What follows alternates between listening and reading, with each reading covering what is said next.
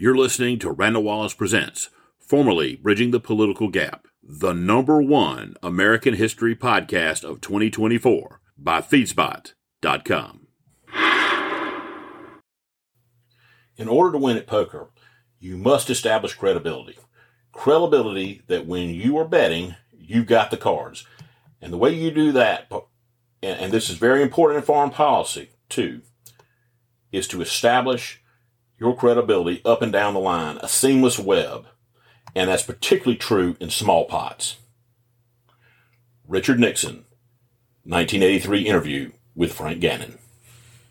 Build a structure of peace in the world in which the weak are as safe as the strong, in which each respects the right of the other to live by a different system, in which those who would influence others will do so by the strength of their ideas and not by the force of their arms.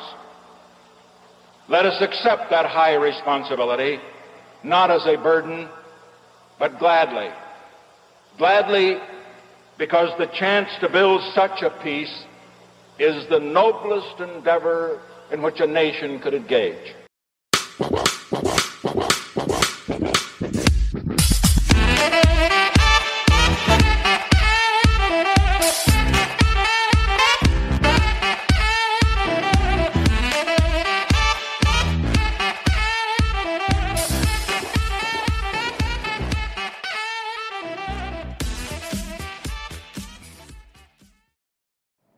During this administration, our lines of communication will be open. We seek an open world, open to ideas, open to the exchange of goods and people, a world in which no people, great or small, will live in angry isolation. We cannot expect to make everyone our friend, but we can try to make no one our enemy. In Los Angeles, California. Good evening. President Nixon tonight has flown from his home at San Clemente to a television studio here in Los Angeles to deliver what the White House terms a major statement. The president this week has been conferring extensively with Secretary of State William Rogers and Mr. Nixon's National Security Advisor Henry Kissinger, leading to speculation that tonight's subject will be in the area of foreign policy. Here now is the President of the United States with what the White House terms a major statement. Good evening. I have requested this television time tonight to announce a major development in our efforts to build a lasting peace in the world. As I have pointed out on a number of occasions over the past three years, there can be no stable and enduring peace without the participation of the People's Republic of China and its 750 million people. That is why I have undertaken initiatives in several areas to open the door for more normal relations between our two countries. In pursuance of that goal, I sent Dr. Kissinger, my assistant for national security affairs, to Peking during his recent world tour for the purpose of having talks with Premier Zhou Enlai. The announcement I shall now read is being issued simultaneously in Peking and in the United States. Premier Zhou Enlai and Dr. Henry Kissinger, President Nixon's assistant for national security affairs, held talks in Peking from July 9 to 11, 1971. Knowing of President Nixon's expressed desire to visit the People's Republic of China, Premier Zhou Enlai, on behalf of the government of the People's Republic of China, has extended an invitation to President Nixon to visit China at an appropriate date before May 1972. President Nixon has accepted the invitation with pleasure. The meeting between the leaders of China and the United States is to seek the normalization of relations between the two countries and also to exchange views on questions of concern to the two sides. In anticipation of the inevitable speculation which will follow this announcement, I want to put our policy in the clearest possible context. Our action in seeking a new relationship with the People's Republic of China will not be at the expense of our old friends.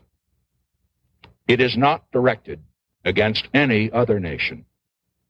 We seek friendly relations with all nations. Any nation can be our friend without being any other nation's enemy. I have taken this action because of my profound conviction that all nations will gain from a reduction of tensions and a better relationship between the United States and the People's Republic of China.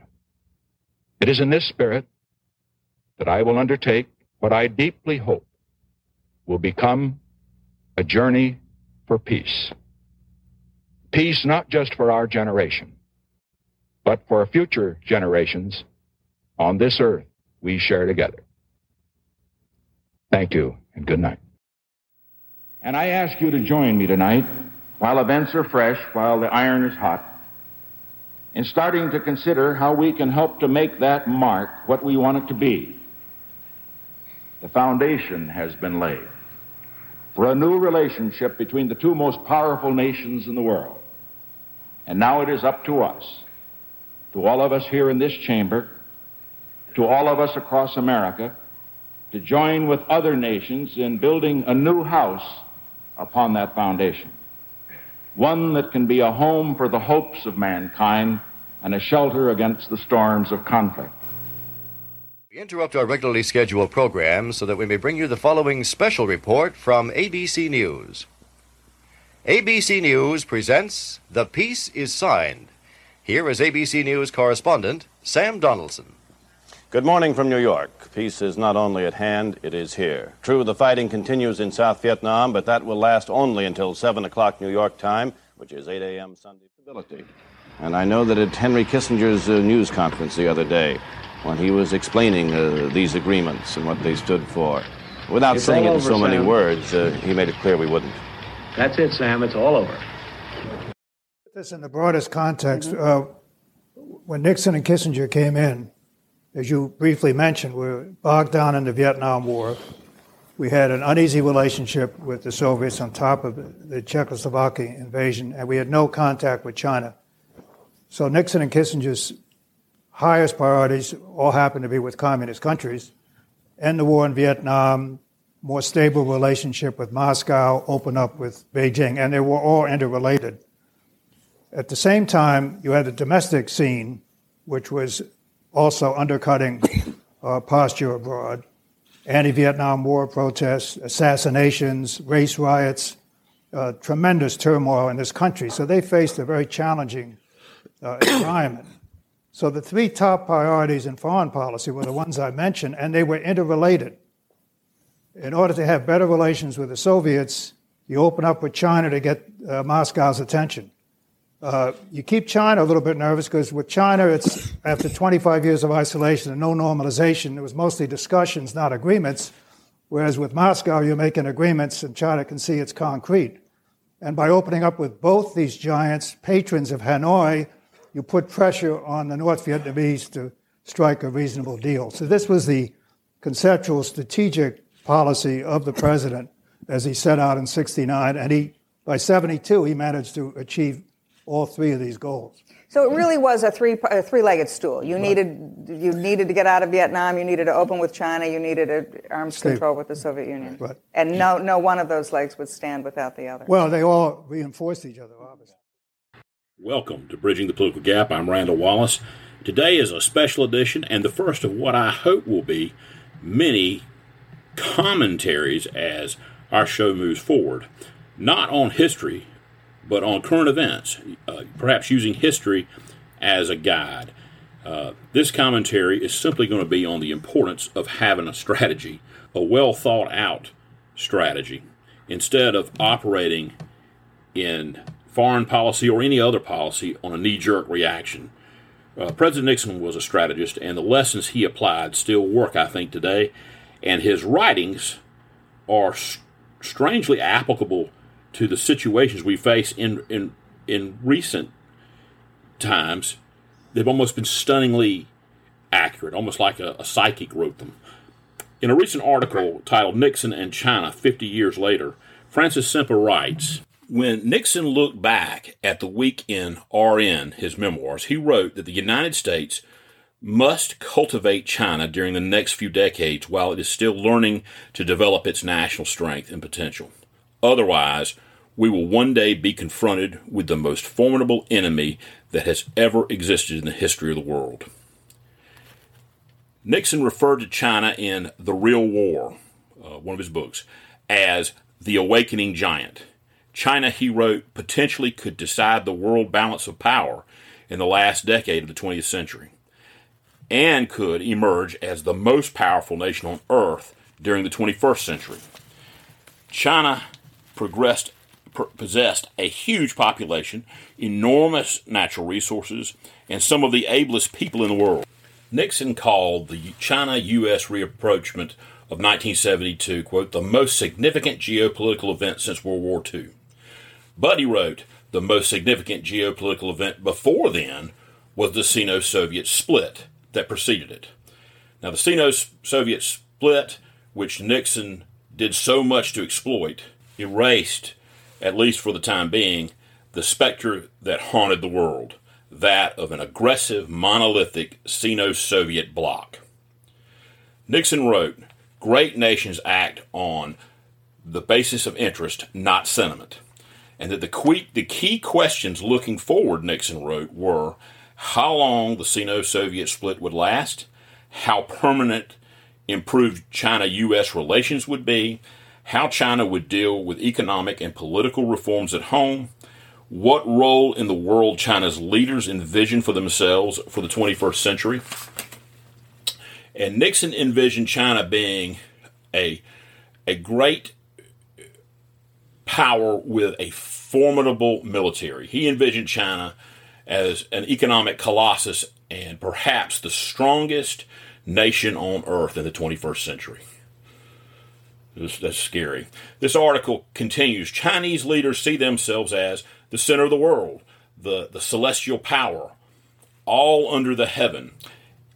And he, you know, he warned that if China reverted to the communist politics of the 1950s and 1960s, it would pose, quote, an enormous threat to the peace of the world and to the survival of the West. What matters is the Soviet Union threatens us, China does not. That was his mindset in 1972. And if we force China back into the Soviet orbit, the threat to the U.S. security would, quote, be infinitely greater than it is today. Sempa's article goes on, quoting Nixon the relationship at the time was based on common interest and fears of the Soviet Union. If the interest changed and the fears faded, which is what later happened, there would be nothing to prevent China from being an adversary. What is worse, Nixon warned, is there could be no real peace if China and the Soviet Union renewed the strategic alliance. Well, the Soviet Union is gone, but this is kind of what we confront today, as as Sempa writes. Nixon hoped, as he wrote in 1990 in the book 1999, the common economic interest would sustain good relations between the U.S. and China.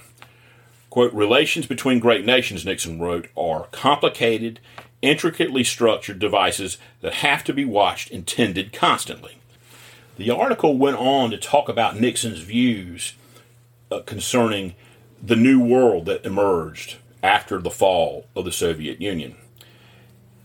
And he and, and in it he talked about the fact that we were now the world power, but we had to know there were limits there quote, there should be no U.S. crusade for global democracy. The, way, the, the very notion ignores the limits of U.S. power.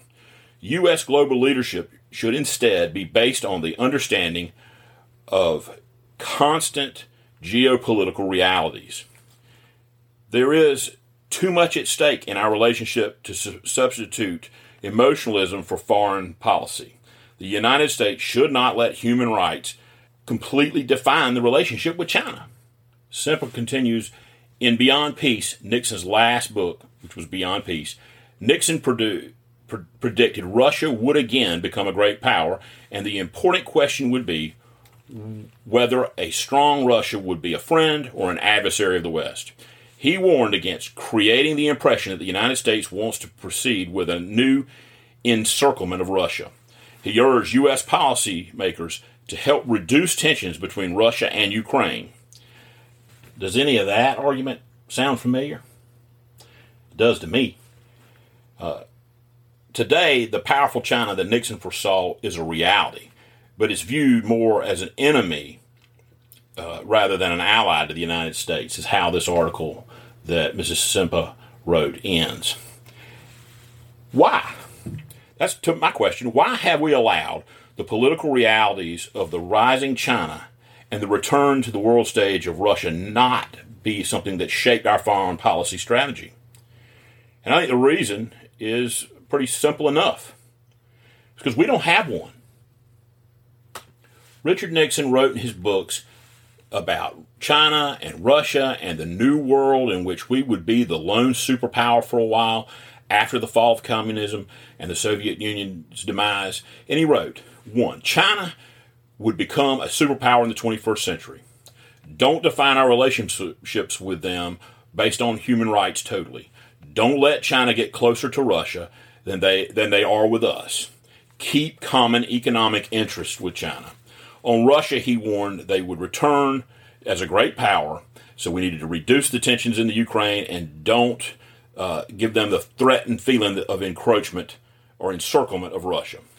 And then, and the overall U.S. strategy should not go, go on a global crusade for democracy, uh, ignoring U.S. limits to our power. We just totally and completely ignored every single bit of that advice from President Nixon. We did all of it, and we did all of it with absolutely incompetent leadership and no strategy at all. Instead of a strategy in Afghanistan, we went in and stayed without one, changing our strategy as we went along over and over again for two decades. We tried to nation build in a nation that's not even unified by anything. There are deep questions among Americans about the competence of government. From the messy rollout of 5G this week to the Afghanistan withdrawal to testing on COVID. What have you done to restore Americans' faith in the competence of government? And are you satisfied by the view of the competence of your government? Look, let's take Afghanistan. I know you all like to focus on that, which is legitimate. We were spending a trillion dollars a week. I mean, a billion dollars a week in Afghanistan for 20 years. Raise your hand if you think anyone was going to be able to unify Afghanistan under one single government. It's been the graveyard of empires for a solid reason. It is not susceptible to unity, number one. So, the question was do I continue to spend that much money per week in the state of Afghanistan, knowing that the idea that being able to succeed, other than sending more body bags back home, is highly, highly unusual. My dad used to have an expression. He'd say, Son, if everything's equally important to you, nothing's important to you. There is no way to get out of Afghanistan after 20 years easily. Not possible, no matter when you did it. And I make no apologies for what I did. I have a great concern for the women and men who were blown up on the line at the airport by a terrorist attack against them. But the military will acknowledge, and I think you will, who know a lot about foreign policy, that had we stayed and I had not pulled those troops out, we would be asked to put somewhere between 20 and 50,000 more troops back in because the only reason more Americans weren't being killed than others is because the last president signed an agreement to get out by May the 1st. And so everything was copacetic. Had we not gotten out, and the acknowledgement is we'd be putting a lot more forces in. Now, am I, do I feel badly what's happening to, as a consequence of the incompetence of the Taliban? Yes, I do. But I feel badly also about the fistulas that are taking place in eastern Congo. I feel badly about a whole range of things around the world that we can't solve every problem. Now joining me from Washington, finally back from that trip to Afghanistan and uh, Iran as well. Martha, it's just remarkable hearing you talk to those service members who weren't even alive for the 9 11 attacks, which launched the war in Afghanistan. What's General Miller's message to those who have been serving there in the past 20 years? Unequivocal message, Kyra, that everyone who has served there accomplished what they went there to do, and they should be proud of their service. Uh, but of course, he is concerned about what comes next. But it really was quite extraordinary talking to all these young people who, most of them, didn't remember 9 11 at all. And then, of course, one of those soldiers said she wasn't even born yet. Wow. We also heard General Miller there asking whether Americans will have to be back on that base in the future. And you spoke to him about how that actually happened in Iraq when the U.S. withdrew forces in 2011 but had to go back in. How concerned is he that that could happen now in Afghanistan? Well, well, I think he is concerned, and, and I have to tell you, Keir, for me, it, it, was somewhat a repeat of history just being there in these final days for our troops being in Afghanistan. I was on what was supposed to be the last convoy out of Iraq, and of course, years later, uh, the U.S. was back in Iraq because ISIS was was storming that country, and and I really directly asked General Miller about that, and he said there's basically no guarantee that they won't be back. He He's, of course, hopeful they won't have to come back and things will be all right. But you take a look at that country right now, and Taliban is overwhelming many of those districts. And finally, Martha, we saw last night that President Biden uh, ordered airstrikes on Iran backed militias near the Iraq Syria border. How's the administration explaining that decision now? Well, basically, they are they are taking action. They call it defensive action because these Iranian-backed militias have been using these commercially available drones, pretty small drones, and they're loading them up with mortars and dropping those on U.S. bases. So the administration says we're taking action. They launched those airstrikes, uh, and they are continuing a back and forth with those Iranian-backed militias. Kara. Martha Raddatz, glad you're back safely. Thanks, Martha. U.S. intelligence officials are pushing back on the charge that they were caught off guard by the rapid collapse of Afghanistan's government. But some intelligence officials tell NBC News that the events have unfolded much faster than even the worst case scenario predicted. NBC News national security correspondent Ken Dilanian joins us now. Ken, thanks for being here. And first off, there's there's this huge disparity between when the intelligence community thought the Taliban actually could take over and when it did. So, how could officials have, have, have missed this? How did it happen? How did we get here? Good to be with you, Morgan. You know, this story is evolving rapidly, and I've been on the phone all morning on this, and, and I can say the picture that's developing is that perhaps they weren't as surprised as we initially thought. I spoke to a Western intelligence official this morning who said there absolutely was reporting that this could go south very fast, including in days, that as soon as the United States pulled away, its air support, that the Afghan military might collapse. I don't think that was a universal view, but it was certainly one of the things that the intelligence community reported was possible. And I spoke to another official who was on the consuming side of that intelligence who said, look, we plan for a number of contingencies, including this one. So I think more and more it looks like President Biden went into this with eyes wide open, knowing that this kind of rapid collapse could be a possibility, but uh, carrying forward this policy anyway. Now, I don't think the uh, officials knew for sure that the Afghan military wasn't going to fight at all. But there is reporting out there that the Taliban in recent days have been making secret deals to secure the surrender of some of these hmm. commanders. And surely our intelligence agencies knew about that, Morgan. So, can I actually go back to the point you made about air support, Ken? Because I read a report that said basically when the U.S. military was training the Afghan military, a key component of their sort of infrastructure here in the U.S. is that air support. And so that didn't actually work once the U.S. pulled out. Can you explain how that left uh, the Afghan military in such a sort of delicate state?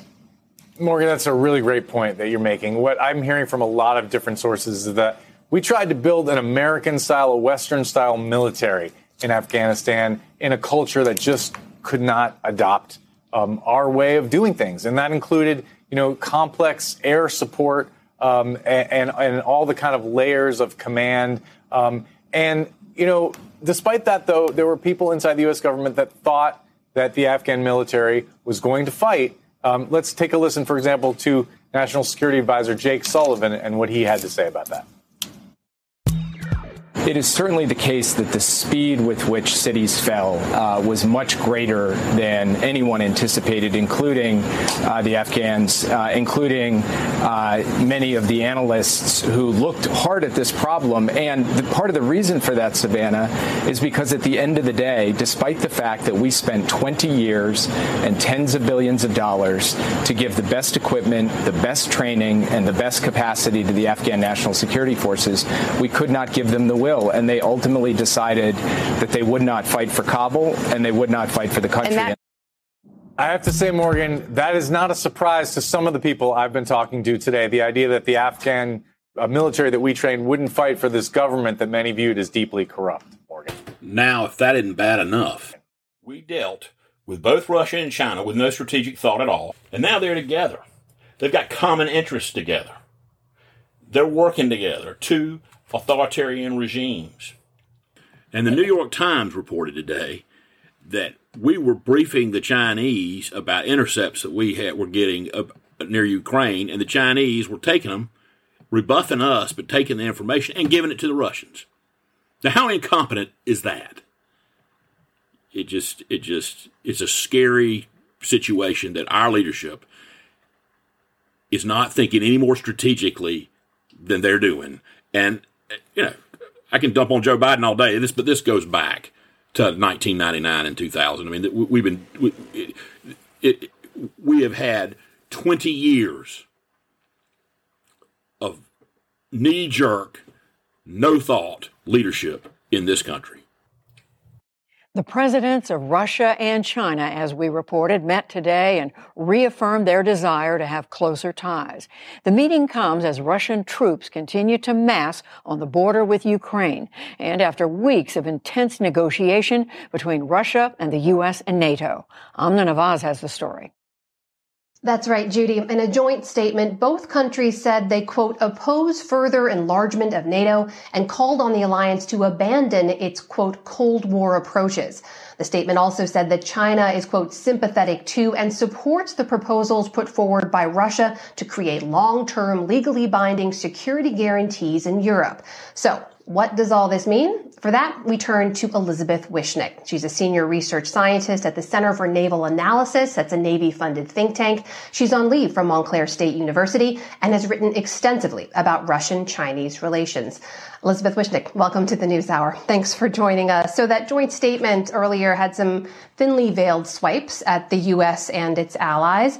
Just step back for a moment here and tell us what what is this? What are we seeing here? What's driving the strengthening of Russian Chinese relations right now? Well, I think the the strengthening of the relationship has occurred um, over the last several years. Uh, even prior uh, to the Russian annexation of Crimea in 2014. So we, I think we saw this trend after the financial crisis in uh, 2008, when um, Russia and China uh, saw that there were real problems in in the um, international order, the, at least in the economic order, and they hoped together to create some alternatives. And so they began to um, expand their partnership at that time. But certainly there has been uh, a deepening of the partnership uh, over the past uh, eight years or so. But what does all this mean in real world terms, especially at this moment? For example, if Russia were to invade Ukraine, do we know what China would do?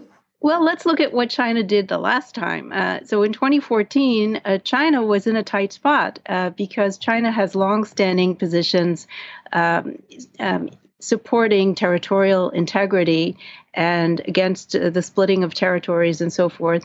And so when a res- resolution came up in the UN Security Council in March of 20 2014, uh, China abstained and uh, instead of supporting Russia uh, on that resolution. So I think uh, China will will try to to uh, thread the needle carefully this time as well, should that situation arise. And I think um, a war in Ukraine is not in China's interest. Uh, they have economic ties to Ukraine and other connections to Ukraine with the Belt and Road Initiative, their trade and transit um, initiative that wants to connect China to Europe and uh, Ukraine is one of the hubs that it hopes to use for that. So I think uh, Xi Jinping is hoping that there is a peaceful outcome to this crisis. At a time of rising tension between the, the U.S. and Russia and, and, NATO, what does China get from this? What does President Xi get from showing that there's a strengthened bond between his country and Russia right now? Well, apart from Russia, uh, China doesn't really have a lot of friends in the international arena. So, so Russia is really um, the main partner that, that China has, and so it shows that uh, China is not isolated internationally. On the in the UN Security Council, um, Russia has provided some key weapon systems to China that that improve uh, China's uh, position in uh, the Indo-Pacific region. And um, both of them, uh, they use one another to reinforce uh, their understanding of the global norms that they would like to see. So, norms that allow more uh, space for authoritarian states and um, um, the ability to to define some of the rules of the road that they think would benefit them. So, Elizabeth, there are those that look at this moment and say that it's actually very dangerous in a lot of ways. They say they see two autocracies who are ideologically aligned, who are attempting to create a dual crisis for the U.S. that the U.S. can't really fight on two fronts against two large powers like that. One analyst actually said it's the greatest threat the U.S. has seen since the beginning of the Cold War. Do you see it that way? I certainly see this as a precarious moment with more than 100,000 Russian troops uh, poised on the border with Ukraine. Um, but I don't know that we're going to automatically see a, a two front crisis here. I think that the comment you alluded to uh, refers to the prospect of uh, some Chinese action against Taiwan um, occurring while the world is distracted by uh, the Russian threat to Ukraine. And I don't see that as, as happening because uh, China has long-standing interests in, in what it calls the reunification of Taiwan, which it considers a renegade province. And this is such an important interest for China. I don't see it tying it to Putin's more opaque plans for Ukraine. China and Russia don't always walk in lockstep on all of the issues that concern them, even though they have the same um, interest in in changing some of the rules uh, of this of the international system that they feel work against them. That is Elizabeth Wishnick from the Center for Naval Analysis joining us tonight. Thank you so much for your time. Thank you for having me. It's been my, my pleasure. Where are the strategic thinkers? What is our plan? Are we just being reactionary to everything? You know, in football and in politics, it's an old saying that when you're on defense all the time, guess what? You're losing. You got to have a plan, you got to have a strategy. You got to move on what you know is happening. And you have to live in the real world, folks. You can't just be, uh, you know, in this utopia or this, uh, you know, how you want the world to be because it's a cruel world out there, folks. it is not. We can go in there and tell a world power like China, you're going to do this and that. Uh, and, and they're going to do it. But you, you've got to have some basic geopolitical, you know, reality, common sense. You got to live in reality, I guess is the word for it. Here's some thoughts that I have, and I'm certainly not Richard Nixon, but no more nation building. Uh, when terrorists kill us, we go in and kill them, hunt them down, and then we leave. We don't stay there in this country for the next 20 years. You need to build a, a strong navy.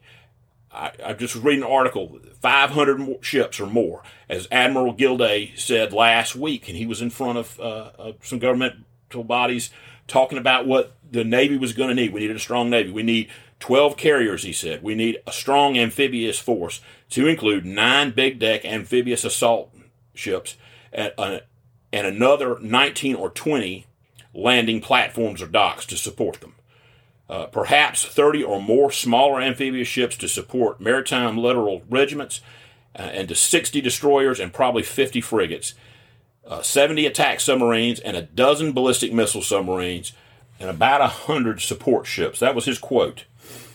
And it reminded me of a briefing that I received when I was a congressional candidate. uh, that made it very clear that we are the world's policemen, whether we like it or not. And we better face that fact. And we need to be able to move wherever and whenever we have to with maximum overwhelming force if necessary. Uh, we need the best special forces in the world and solid intelligence. And above all of anything else, we need our leadership that has a strategy and makes good decisions. But that last part is the essential part because all the military might in the world won't make up for total incompetence in leadership.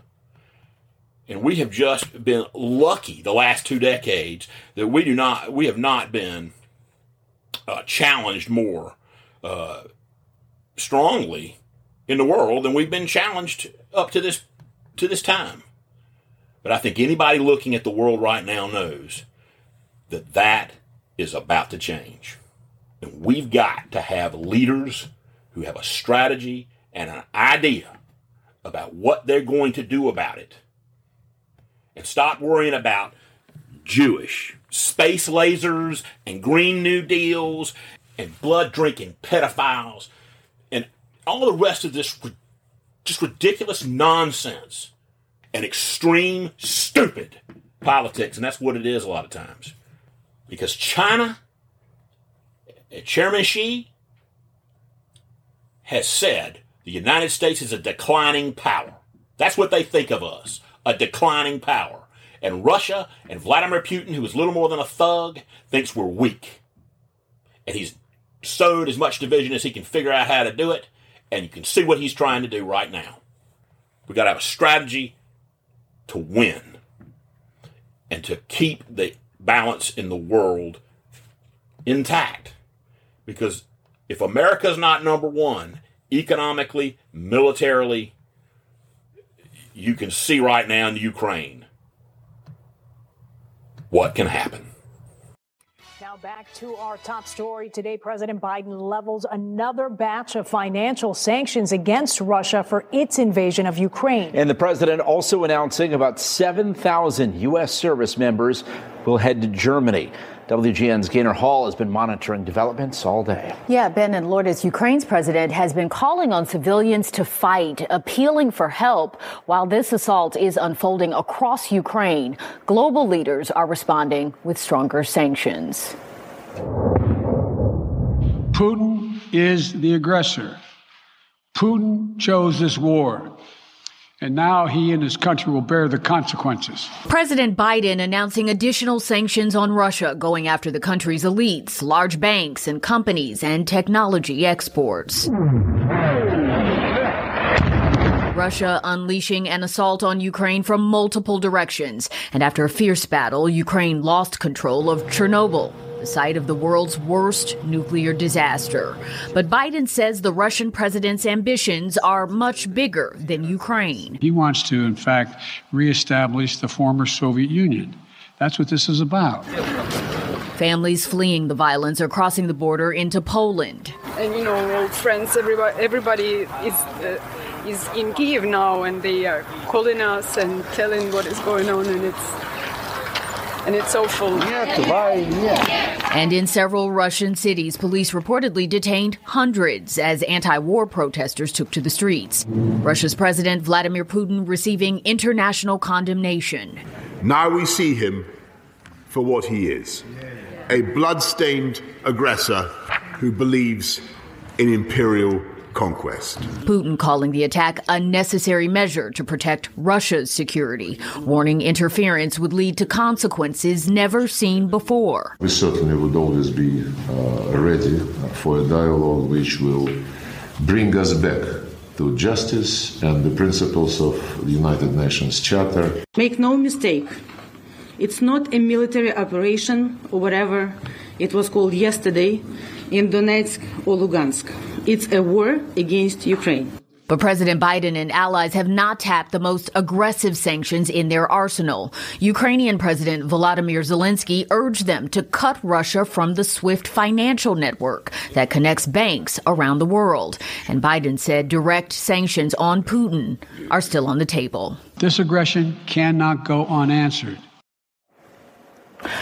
President Biden said the sanctions were designed to not disrupt global energy supplies. More American troops are headed to Europe. Biden emphasizing that U.S. forces will not fight in Ukraine, but he says they will defend NATO allies if necessary. All right, Gaynor. The Let me talk to you about the basic strategic thinking of the Nixon administration. We came into office with the war in Vietnam that had been going on for with American participation for five years, with the Soviet Union just having occupied the country of Czechoslovakia in Europe, and with a permanent crisis with China, with which there had been no communications for 25 years. The essence of the Nixon policy was not to deal with any one problem on a tactical level, but to see whether they could be linked together in such a way that the solutions reinforced each other and that the challenges could be met with superior force.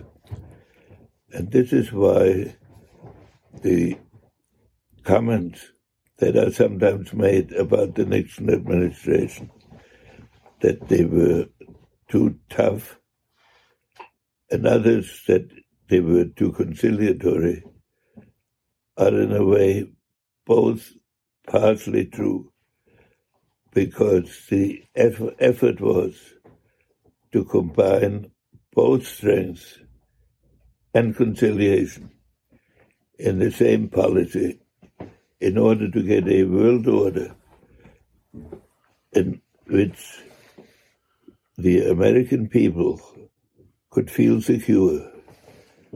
The people of the world would be convinced that the United States was a solution to crisis and not the cause of crisis, and in which a new world order could be created. So, from the beginning, we pursued this dual policy. And the Nixon principles, in my view, remain valid. First, it is important to remember that at the end of Nixon's first term, the various problems I mentioned at the beginning of this conversation, the problems with Russia, the Vietnam War, and the challenge of China, all came to a head simultaneously due to the, uh, a policy of linkage that Nixon established in the first weeks in office. There were summits in Beijing and in Moscow. There was a peace agreement with Vietnam, and there was a relationship with China that achieved a major purpose in the Cold War. And the purpose was to prevent Russia from concentrating all its forces against Europe, as in many respects it is doing today in different circumstances. But in those days, uh, our instructions to the State Department and to the White House staff were when you make a decision that involves both China and Russia, place yourself so that you are closer to both than they are to each other. And that policy has been maintained by several administrations for many decades. It's a policy that is in jeopardy today. But at this moment, it is not my intention to make any partisan comment.